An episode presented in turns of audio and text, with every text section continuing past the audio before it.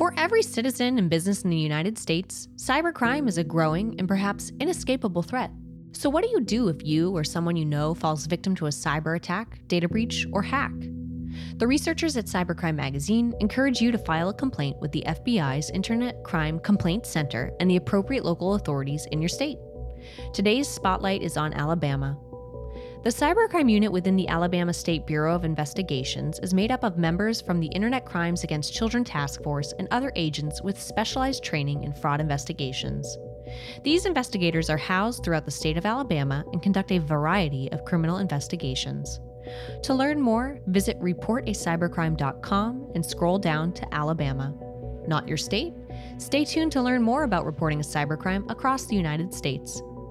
For more information, visit the FBI's Internet Crime Complaint Center website at ic3.gov. See the full directory of U.S. state and local cybercrime law enforcement contacts at reportacybercrime.com.